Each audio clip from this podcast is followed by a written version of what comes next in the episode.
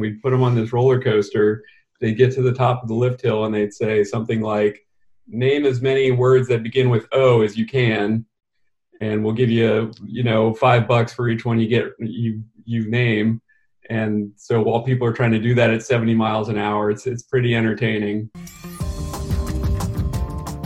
Welcome to the Sage Warrior Gentleman podcast, where we explore the three facets of the modern man and discuss leadership, chivalry, and style so that you can continue to bring your best to the world. Hi, I'm Jeff Hendrickson, and through impactful subjects and in interviews with men I've known and worked with in various industries over the years, you'll learn some valuable lessons about modern men and their struggles and triumphs. Our interview today is with my friend David Markey, a super innovative creator and deep thinker. David started drawing as a kid, signing up for every class possible, and now, after playing bass in Matt Anthony, among other creative endeavors, he's a filmmaker who innovates, connects, sparks wonder, and solves problems a native of Cincinnati, Ohio, now living in Boston, David and I met a few years ago while doing a volunteer project for the United Way. I got to know him as a generous, always ready to roll guy with a big heart and smile, and we've been friends ever since. Inspired by museums, galleries, bookstores, and travel, he has freelanced on Hollywood blockbusters and now works exploring VR, touchscreen kiosks, floating video, and facial recognition. So let's get over there and see what David has to say in this episode of Sage Warrior Gentleman. All right, David, man, thank you very much for joining me tonight on the Sage Warrior Gentleman podcast. How are you? I'm doing well. I'm doing well. Thanks for uh, thanks for having me, Jeff. Oh man, thank you. I've, I've I've been wanting to talk to you for a while on this. Now, you know, just for everybody listening, uh, you and I met um, in Cincinnati doing some sort of a creative project. And then we come to find out that one of my best buds came up with your dad, and those guys were really good friends, which was a crazy story once we got that all figured out. Yeah, that was that was really bizarre. It was such a funny like phone conversation. You said something like, "Oh, my friend John from New York, he's moving to Cincinnati," and I was like, "Wait a minute, John Lacaze?" and uh, and yeah, that's been he's been one of my dad's best friends since they were in college. Um, I think is where they met. Yeah. Uh, so you know, however many years ago that was. 40, yeah, exactly. 50, 50, years ago, maybe at this point. Exactly. Yeah. Yeah. Pretty good. Pretty good. I, I got to get caught up with John again. John was a really good interview as well. John, uh, um, John's got a great story, you know, a great, a great back history and everything too. So the interview with him was, uh, was really cool. So, um, you know, uh, like I said, we're going to follow essentially the same format that I do with with with all the rest of them. So we'll start off learning a little bit about you. So first, let's get into your occupation. Tell us a little bit about what you do. Kind of give us a little bit of background and and history there, and then we'll go just a little bit deeper after that. Sure. Yeah. So right now, I'm a creative director and producer uh, freelance with my uh, own LLC, Shiny Beast LLC. Uh, I've recently relocated to Boston, so that's where I'm running things now. And what I'm doing there is I'm uh, producing a lot of you know videos, animations. I write the scripts, I do the animations, or I freelance it out. And I'm often with those projects, I'm helping businesses communicate something that they want to mm-hmm. communicate. Mm-hmm. Um, so you know that's that's my professional career now. Prior to that, I was in the corporate world for five years uh, with Cedar Fair Entertainment. So they own a bunch of amusement parks uh, around North America. Most people have grown up around one of them. Uh, Cedar Point's probably the one that most people know, or Knott's Berry Farm in LA. And so I was leading a team there of designers and videographers and animators, and we were producing content to uh, entertain and inform 26 million guests at their amusement parks. Um, and then we would also make promos for Cedar Fair products or products for uh, external partners. So we got to make a lot of different stuff. We we got to make game shows, we got to make documentaries, we got to make commercials, just you know anything that you would turn on and see on a tv we would we would have our own version of that for mm-hmm. for people that are in an amusement park mm-hmm. Any of those come to mind as like a real favorite project of yours, one where you really got to to throw everything that you know at it? I, th- I think the one that uh, kind of became our flagship show uh, was Cash Coaster, which was a, a, a game show that took place on a roller coaster. So we would we would get a host and a, and a guest that we would just pull off of pull out of the park at random and say, "Do you want to be on a game show?" And we'd put them on this roller coaster. They'd get to the top of the lift hill and they'd say something like, "Name as many words that begin with O as you can."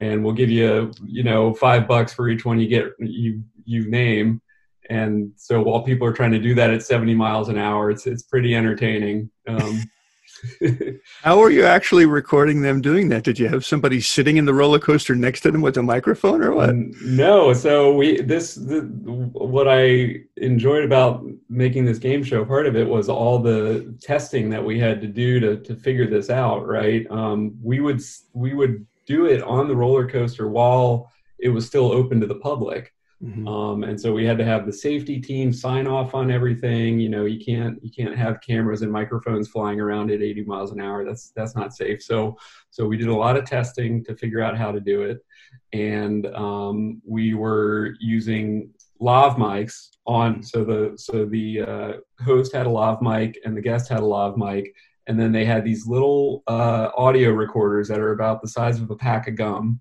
hmm.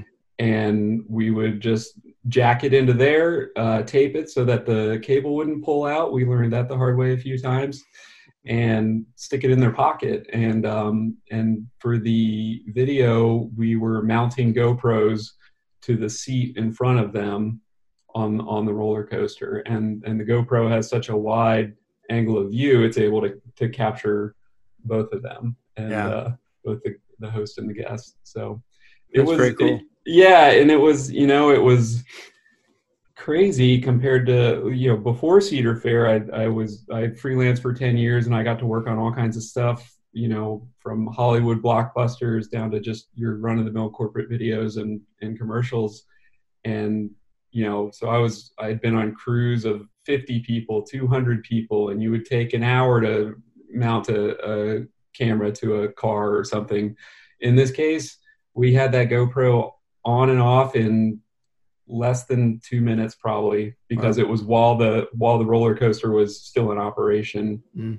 so it'd pull in drop off the guests we'd slap the gopro on use zip ties to secure it and uh, and then it was off and you know we weren't we weren't monitoring the the video or the audio which is like such a you know if you're a veteran video person that's that's like terrifying right you're just hoping this thing comes yeah. back into the station and you've got yeah. something yeah um, so it, it was a it was a it was a different innovative approach to production in which it was look we didn't spend a week casting this person we pulled him off the midway in like 10 minutes if it messes up, we'll just pull another person, you know? Yeah. Yeah. And, and we had a crew of three people as opposed to, you know, if you look at the credits for uh, Cash Cab, which was kind of the inspiration for the show, um, you know, they probably have 20 people on the, on the, hmm. on the crew for that.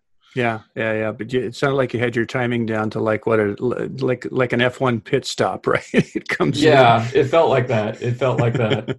yeah we every everyone had a role you know okay you mic them up you hit record you hit the lock button you unmount and remount the the camera and uh, let's let's get it all done you know so that all the rest of the guests were not we're not holding them up yeah had your timing down that's really cool so um, as we alluded to earlier you and i met in doing a, a volunteer project for united way and it was a super cool project. I think we ended up calling it what loads of learning or something like that. But yeah. one of the things I learned about you really, really fast, as well as as as how creative you are, is how fast you can think on your feet and how willing you always were to jump in and volunteer and say, "Yeah, man, I'll I'll take care of that, sure," and just really bring your expertise to that team. So I'm setting you up here now. All right. So because what I want to get to is is is I want to get to how you work and how the way you work is kind of affects your family, affects the world at a little bit deeper level because you do think like that. You don't think just for yourself. You think outside the box. And I've seen this in you, and you and I have talked a lot. You and I have sat and had beers before. We had, we've had some really good conversations. And so I know you as a thinker. So let's talk a little bit more about your occupation and how you how you feel you affect the world or you or you affect your family through what you do as an occupation yeah, so I think you know some of the places where I I saw that the most was I, I played in a band for uh, like four years, and it was for me it was a uh, it, it, wasn't a, a, career move really. It was sheerly for the creative um, you know joy that I got out of that, and that was an instance where we're making this project out of nothing. You know, it all came from out of our heads, right? And um, we were making music videos and we were performing shows, and we tried to make our shows as different as possible. And you know, on the one hand, it's just we're just kind of a garage band that are trying to entertain people while they're drinking beer at the bar. Um, but we had a lot of really deep, profound experiences there, and I made friends for life out of just playing music for 30 minutes. You mm-hmm. know, like we we went um, toured around a little bit of the eastern United States, and we toured into Canada a little bit, and all these chance meetings with people that turn into something else, right? They turn into uh, collaborations. Like my my favorite band, I think, bar none, regional or national, is is a band from Toronto called the Shanks that we met through doing this, and from that I was able to we collaborated. I directed some music videos for them, and that elevated their brand. And then through through us meeting those guys, we were able to bring other bands, make roads for them to get into Toronto and play there. And and then back, you know, backwards, acts in Toronto were able to come to Cincinnati, and they had a place to stay, and we could tell them mm-hmm. what venues to go to, and and we could bring our fan base to those bands, and everyone. It, it, it's uh, it's more profound than than I would have suspected that the way that music can bring people together and the stories that we were were sharing with each other. Mm-hmm. Um, so I think so. You know, I I we we had a drummer at um, for at one stint in the band. We actually lost him to suicide at one point, and and but I had recorded a music video with him prior to that and so we released the music video kind of as a it was part of us like we thought we were going to wrap up the band and not do it anymore and you know there's people out in the audience like in tears right because of this mm-hmm. footage of this this friend that they lost mm-hmm. um and and i'd experienced that as well in you know my my final project in film school was a documentary and it was about my friend's family. They had lost their uncle um, in in a kind of under bizarre circumstances in the 70s. Uh, the official ruling was that he drowned accidentally.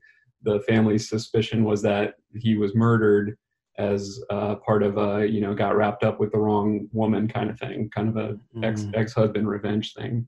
Mm. Um, and so using filmmaking and storytelling in that situation was really powerful to to sit with this family and dig into this pain that they've been carrying for 30 years. And then to see them watch back what I made and feel like wow you get it. And the whole thing like it that brings it all together. Mm-hmm. and they can and they were able to use that and and show other people and get them interested in the investigation and and dig up more information. So yeah I'd say those are the two examples I think that that that are the most clear. Yeah, that's really um, cool too, and it shows how you employ empathy in doing all this. You know, you you, you have to be empathetic in creating stories like this, and in, and in telling these kind of stories, and in sharing it with people. So that's that's really deep, and yeah, bravo, man. I I you know I even though, even even though you and I have spoken so many times about so many different things, I'm learning brand new things about you right now and that's you know and that's another one of the reasons why why i love doing these interviews and doing this podcast because because as well as sharing these stories with everybody else who's listening i get to learn some more really cool stuff about my friends and about people that i'm that i'm meeting all the time you know? Yeah i love listening to these. I i learn new things about you even for as much as many discussions as we have like oh this experience that you had like being a father or there was something that uh, you know you you'd worked on a farm growing up, and I was like, okay, this is I'm starting to understand the work ethic now, you know, and and and what you went through with soccer and stuff like that. I'm like, ah, now I'm starting to see how Jeff does what he does. Yeah, yeah, cool. All right, so share one of your biggest mistakes with us. Oh man. Um, so I think I think it's a lot of uh, a lot of smaller mistakes that could all many of them could be characterized as maybe not taking a big enough risk mm-hmm. i think a lot of times i've hedged my bets i've i've played it safe and I, i've shied away from from taking the bigger risk the big the the leap of faith and um and and i wonder you know where would i be if i had uh left cincinnati earlier right mm-hmm. um I, I had an opportunity to do an internship with New Line Cinema, huge production distribution company um, out out in LA in my last year of, of film school, and I, because of the documentary that I just talked about that I was making, I felt like it wasn't good timing, right? Mm. Um, and then I find out the following year, New New Line Cinema releases Return of the King of from like Lord of the Rings, right? Like, so I've often thought, like, would I have been working on Return of the King, like one of the yeah. most epic movie franchises, you know, in in the world? Um, I don't know, you know. So I, I I'd say that the, that's one category of mistakes I've made, not not maybe not having enough confidence in myself. Mm. Um, and then I think another category of mistakes could probably be categorized as um, being not embracing a growth mindset, being feeling entitled, I think, to success without doing the work. Now um, that's that's a really cool direction, being entitled. Talk just a little bit more about that. Yeah. So I, you know, through no through no hard work, just through the luck of genetics, I think um, school is really easy for me. Um, I'm I'm really good at tests, standardized tests. Mm-hmm. I, I see people um, who really struggle with them, and and I feel bad because that that was never a problem for me. Um, I was always in the accelerated classes. I was I was you know kind of kind of one of those kids, and I didn't I didn't really have to study to to pull that off. And I think and and I only found this out recently that my mom is the same way. Mm. Um, she she was uh, you know she's also an artist and she was like a crazy hippie chick, you know, and she would go and hang out all night and party and then roll into her Catholic high school and ace the test without studying. and, you know, and it sounds great, but then when you get a little further in life, you kind of realize like there's a plateau to how far that'll get you and and you start to see the kids that had to learn how to study and practice start to pass you up in certain things. And then once you're out of school, the, the, the things that school kind of measures you on, you know, taking tests and reading a book and spitting back out what you know about it. Um, you know, school doesn't have a test for social skills. School doesn't have a test for romantic partnerships, you know. right so I, so some of those things i had to figure out um, they, they don't even they don't exactly have a, a, a test for you know resilience. Right. Right? You know yeah. i didn't like they don't know whether the, the kid next to me might have studied uh, until four in the morning the night before. Yeah. and his grade might not be as good as mine. Um, so, but you know, if you look at like a military setting, like that drill sergeant's going to make you do push-ups until you can't anymore because it's not yeah. about how many push-ups you can do it's about what you do when you can't do anymore do right. you quit or do you keep going so you know so i think that growth mindset is something that i didn't really pick up until i was in my 20s and mm-hmm. and then I just had I had to really get honest about the things that I wasn't good at, and then really uh, swallow my pride and and and ask for help in some cases. Uh, yeah. Pick up books and try to try to figure things out that way, and practice and you know fall on my face in some areas. Yeah. And, and and I and I still do that. I'm still doing that. You know. Yeah, and you know, saying that you saying that you took until your 20s to, to learn those kind of lessons that's still pretty quick because a lot of research that's been done on on on how the brain progresses a lot of people don't get that stuff until their 30s their brains oh, yeah. are still progressing in a certain way. I'm I'm I'm listening to to an audio right now called Late Bloomers because that's kind of what I am in a lot of ways. I mean, I I've, I had a lot of great successes when I was younger, but there are a lot of things that, that that because of my background, I'm starting to employ right now, and I'm starting to understand things in a little bit different way than I did when I was younger. So, yeah, in your 20s, that's that's still a pretty early time to do it. So well, that's just when I started, you know, because I think yeah. I think where I really jumped into like the learning and the growth mindset thing was when I was working at at Cedar Fair, my office, you know, that was like a 40 commute 40 minute commute there and a 40 minute commute home. Mm-hmm. So that's when I started listening to audiobooks. Like yeah. so I was getting in like an hour and a half of reading in a day. And and so that's where it really kicked into high gear. But actually in my 20s was where I was like, okay, I can't, you know, I, I need to. Uh, I, I still wasn't practicing the music that I was playing with the band to the degree that I should have been, and I was pissed off that the other guys were better songwriters than me, and they're better, you know, they're more talented at their instruments or more creative or whatever. Um, but still, at that's that I was in my 20s at that point, but hadn't swallowed my pride yet at that point. They're Like, hey man, you just got to put in the time. Yeah, yeah. All right, so let's let's segue into wins now. We talked about some mistakes, and, and you gave us some some really good stuff on that. So, give us an example of a of a really big win for you, something that really helped change your perspective and and, and move you maybe in a different direction.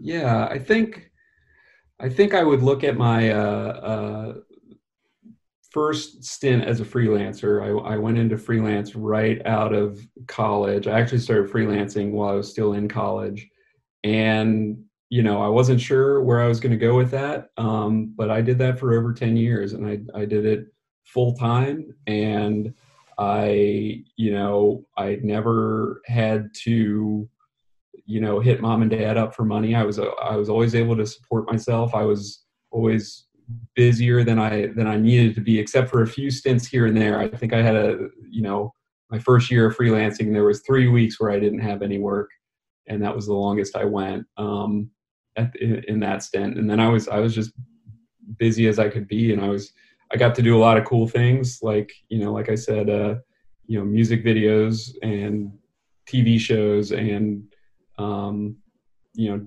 documentaries, Hollywood movies, the Avengers franchise, and stuff like that. I got to travel around, meet a lot of cool people. Um, we were filming in bomb factories. We were filming in coal mines. We were filming in eight million dollar mansions. Uh-huh. Um, so so that was a that was a cool run, at least for me. You know, as as far as like, did I did I make a difference in the world? I, am not sure. Um, um, but but I, I, I think that storytelling matters, and I and I think that even if I was just a guy carrying sandbags on on a Marvel movie, um, that means something. All those kids running around dressed as superheroes. Like I had a I had a teeny tiny, teeny tiny, you know, bit to do with that. Yeah, agree. Agree. Cool. Okay. So now let's talk about some of some of the traits. You know, I, I believe that that modern men embody certain sort of traits. And you know, the whole thing is sage, warrior, gentleman, three facets of the modern man. So to me, I'm gonna I'm gonna read some of these off that I think. If any of these really ring true for you, talk about that. If there's something else that you want to talk about or add into that, then talk about that. So for me, some of the things that I think are things like leadership, honor, integrity has always been a huge one for me. I've really learned that from from my military father a lot. Confidence and compassion are some of the things that I think are huge. Anything there ring true for you? Yeah, yeah. I think um, I think those are all great qualities for for any person, and and I think specifically for men because that's that's what we're talking about in this podcast.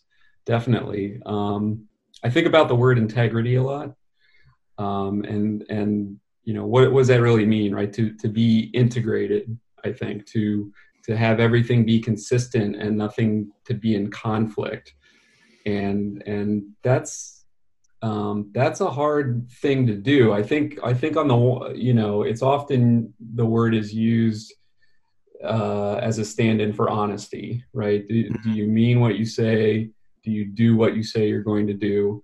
And and that's been something that um, that I've always you know has been emphasized to me and that I think I picked up and I think I picked that up from my dad. I think he he was a you know um, fulfill your responsibilities, stay out of trouble, keep your nose clean, you know, pay your bills kind of kind of guy. Mm-hmm. Um, and and but then when you kind of go a little further with that concept of integrity, you know, it's maybe I, I'm a person that has a lot of interests, so how I integrate those is really hard, right? Mm-hmm. And it's and it's not you know whether I'm a musician or whether I'm a filmmaker. It's not a it's not a, a, a question of morality. One's not good or bad, yeah. but how to integrate those interests so that I can be as effective as I can be.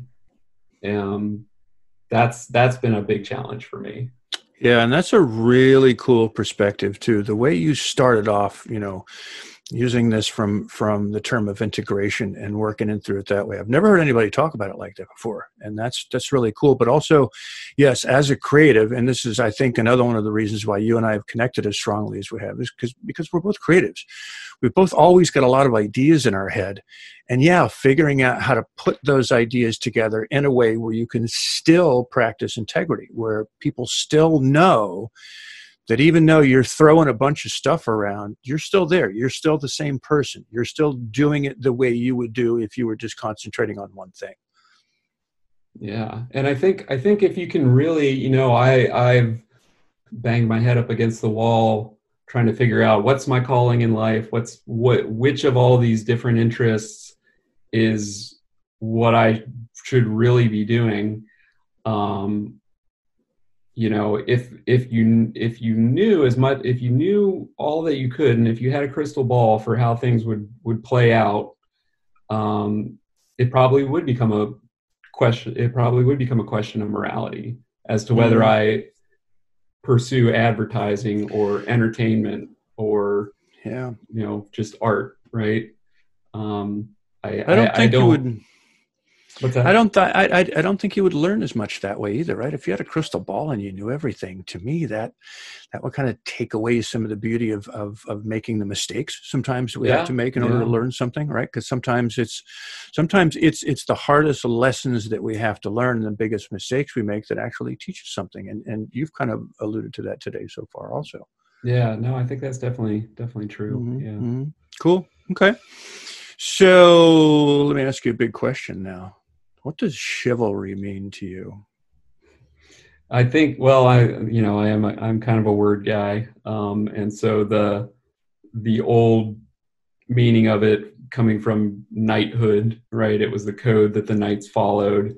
Um, it, what is, what does that mean today? You know, um, that's that's I, I, think what it well, I think what it used to mean or what it what it is that the role of a gentleman uh, or a gentleman warrior is to protect the weak. I think that I think that's mm-hmm. part of what it was. So and, and, and that usually meant women, and it and it usually meant you know uh, uh, maybe orphans and old people and and stuff like that. So it was use use your strength, use your power to protect the people that can't protect themselves. Mm-hmm. Um, I think that's the classical meaning of it. Um, I, I, think we're at an interesting point here in the 21st century where, you know, uh, I, I, I hear some women and they don't want men to open doors for them. Some right. of them still do want that. Uh, they they don't want men to view themselves as as needing to protect them, um, or they, or they don't want to view themselves as needing a man's protection, and and maybe they don't.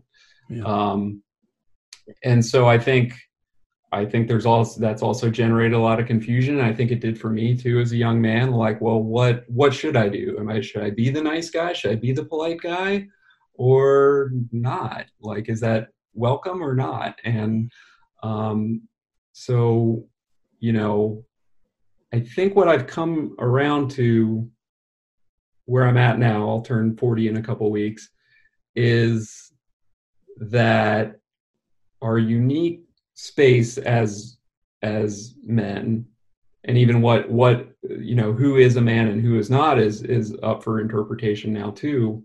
Um but you know biologically i think it's it's in general we're bigger we're stronger we're more um capable of aggression right? Mm-hmm. and and and that's you know kind of true even for our our primate ancestors. Sure um, so what do we? What's a responsible use of that aggression, and and and that sort of you know way that nature has shaped us, and and I think it is to you know um, I, I, think what we need to do more now is it's not necessarily that we have to protect people that are weaker than us. I, I think what they mostly need protection from is us right. that's I think that you, you we're seeing that it, with a lot of um, the Me Too movement and stuff. It's like let's sure. stop telling women how to avoid being a victim, and let's start telling men don't victimize people. Yeah. Right. Right. Um, and and I think that there is a uh, you know I think I think there is a role for men to play as far uh, uh that as far as uh, being a protector um, but it might not mean beating up the bad guy. Right. In, in, the classical sense, it might mean speaking up when you see something wrong happening. Uh, it might mean, you know, listening when someone else is is telling you that you know something something terrible happened to them right um and and and and giving giving focus, right? Um, and and not kind of because because chivalry it can be it can become when misapplied i think it can become a all about me thing. Look at me i'm the big strong guy. Yeah. i'm the protector. Um, and and then that's not serving the person that you are protecting ostensibly it's serving your own ego so. Yeah yeah. It's it's it's kind of like um it's kind of like a nuance of evolution right? Because we have to keep evolving. Once we stop evolving, game over. Mm-hmm. So mm-hmm. we we have to keep getting better somehow or another, and yeah, I, I think that can all play into it. So, all right, let's see. Moving down my list of questions here, what does style mean to you as a gentleman? Yeah, so I, you know, um, I think we, I think we're usually talking about how a person dresses and maybe how they decorate their surroundings and and all of that. It could be said like how how does one ex- express themselves?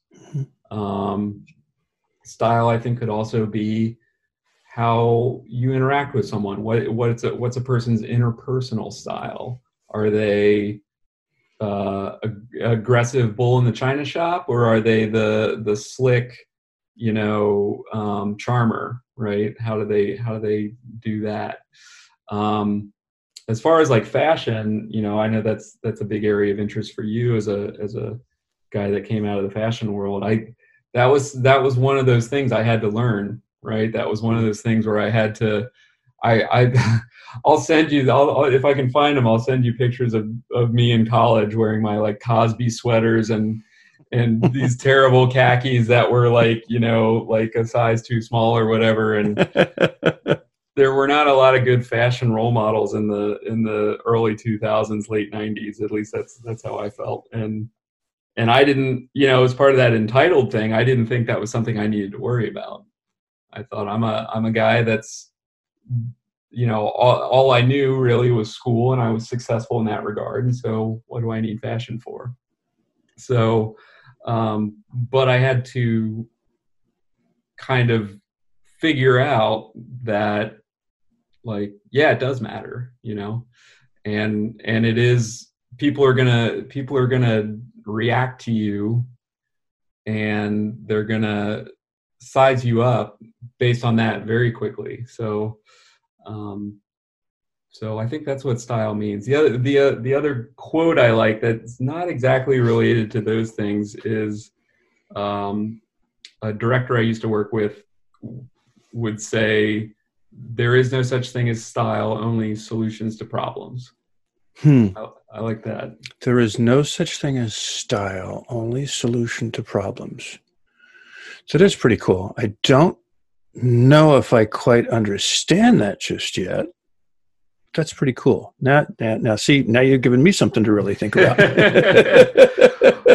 Well, I think which you know, which you normally always do. Anytime I walk away from hanging out with you, there's always something like, "Wow, yeah, I never thought of it that way before." Dave, way to go, man.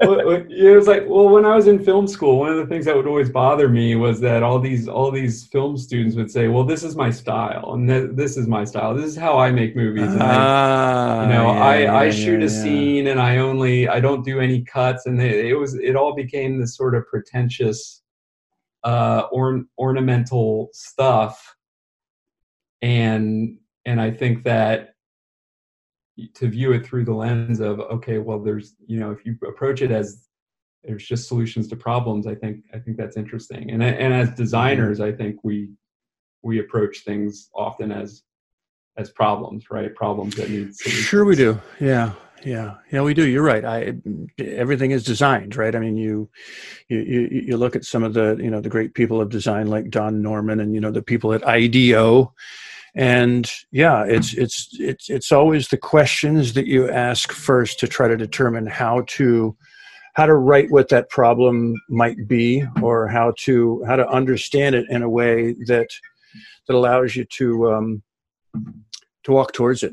And, and you know you, you know me as a uxer I, I i'm always asking questions. I'm always digging in to try to to try to find out um, where we need to focus and what we can set aside for maybe a little bit later on right Mm-hmm. yeah mhm. okay Yeah. all right cool so how about health um, that's going to be one of the last areas we're going to talk about and then we'll maybe talk about a few other things but let's let's talk about health too and how you feel health really plays into being a a sage a warrior and a gentleman Yeah, I, I think health is really important, and um, you know, I think where it all started to make sense to me was I stopped going to your typical doctors at, at a certain point. I started going to um, what they call integrative medicine, mm-hmm. which is you know I, I think that that's what this one uh, clinic that's what they call it, but more broadly, it's probably referred to as functional medicine. Hmm. Um, and in their in all of their um,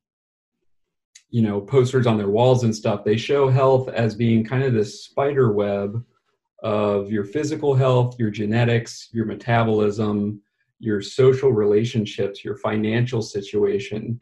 All of that is are things that these people consider when they're evaluating your health. And they're they're you know board certified mds just like your regular doctor so they're it's not you know cuckoo crystals and and whatever Yeah. um I, you know but they they they will do some things that are not traditional western medicine so i i did acupuncture Mm. um and and I, I like to experiment with stuff like that float tanks um you know things like that where just just anything that that might uh unlock something right Yeah. um, so, so I try to take that sort of integrative, comprehensive, holistic approach to my health, um, addressing the biology to the degree that I can, and addressing psychology Mhm. and and emotions and And That's the mind body connection. Yep, yep, and social relationships. I think that all that all plays into it. That's huge. I Yeah. agree, and I never would have thought about that before. I'd, I'd never really heard of it put in those terms. That's neat.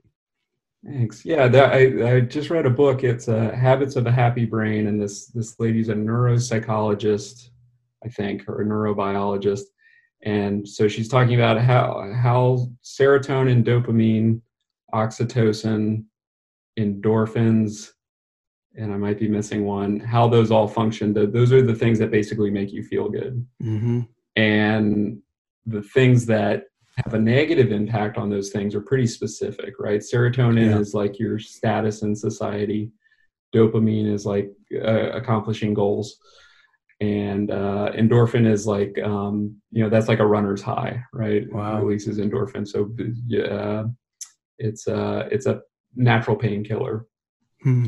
and then uh, oxytocin is social connection right Yeah. So when you're and and and you know i love the the integrative medicine place um, because their book that kind of outlines their whole approach to to health kind of kind of takes all that into account if your psychology suffers Mhm. it's going to come out in your in your physicality and vice versa and Sure. it's all it's all linked Do me a favor, and um, after we get finished, just shoot me a little email with uh, the title of that book. I'd like to find that on Amazon. I'm going to put that in the. I'm going to put that in the show notes. So if anybody Yeah. wants to wants to check out that book, because that sounds really fascinating.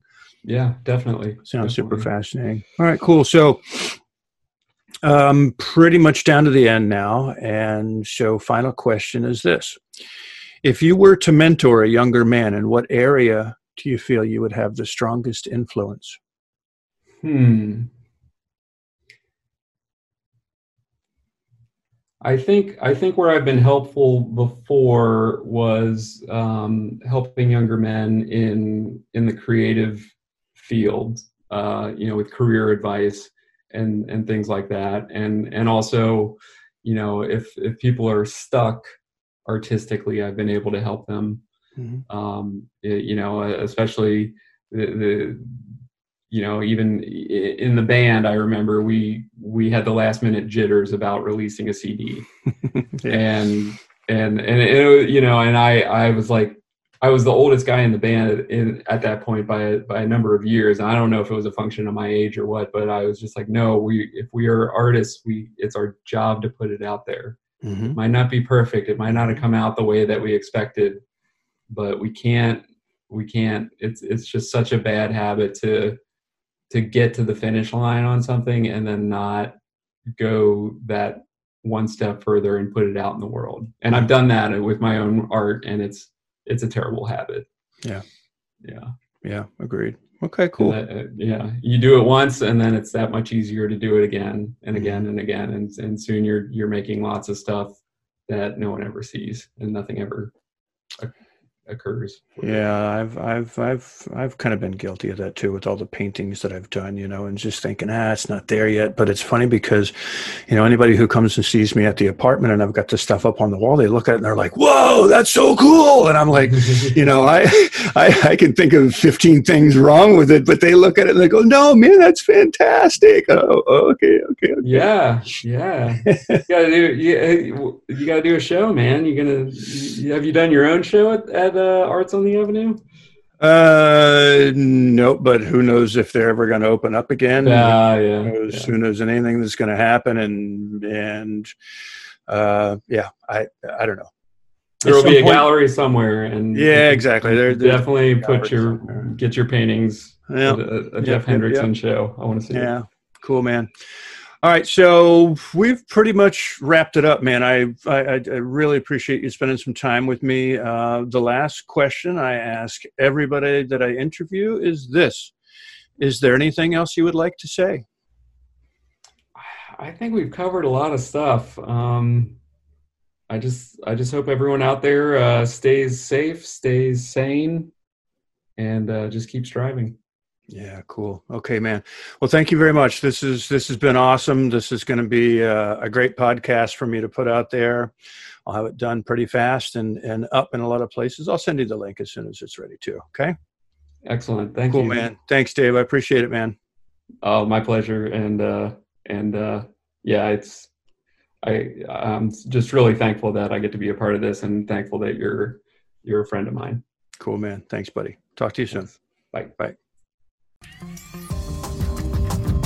So, thanks for joining us for this episode of the Sage Warrior Gentleman podcast. And remember that you can join us and get a free guide over at sagewarriorgentleman.com. We'd love to have you join our conversation, and please help us spread the word if you feel this could help someone you know and care about.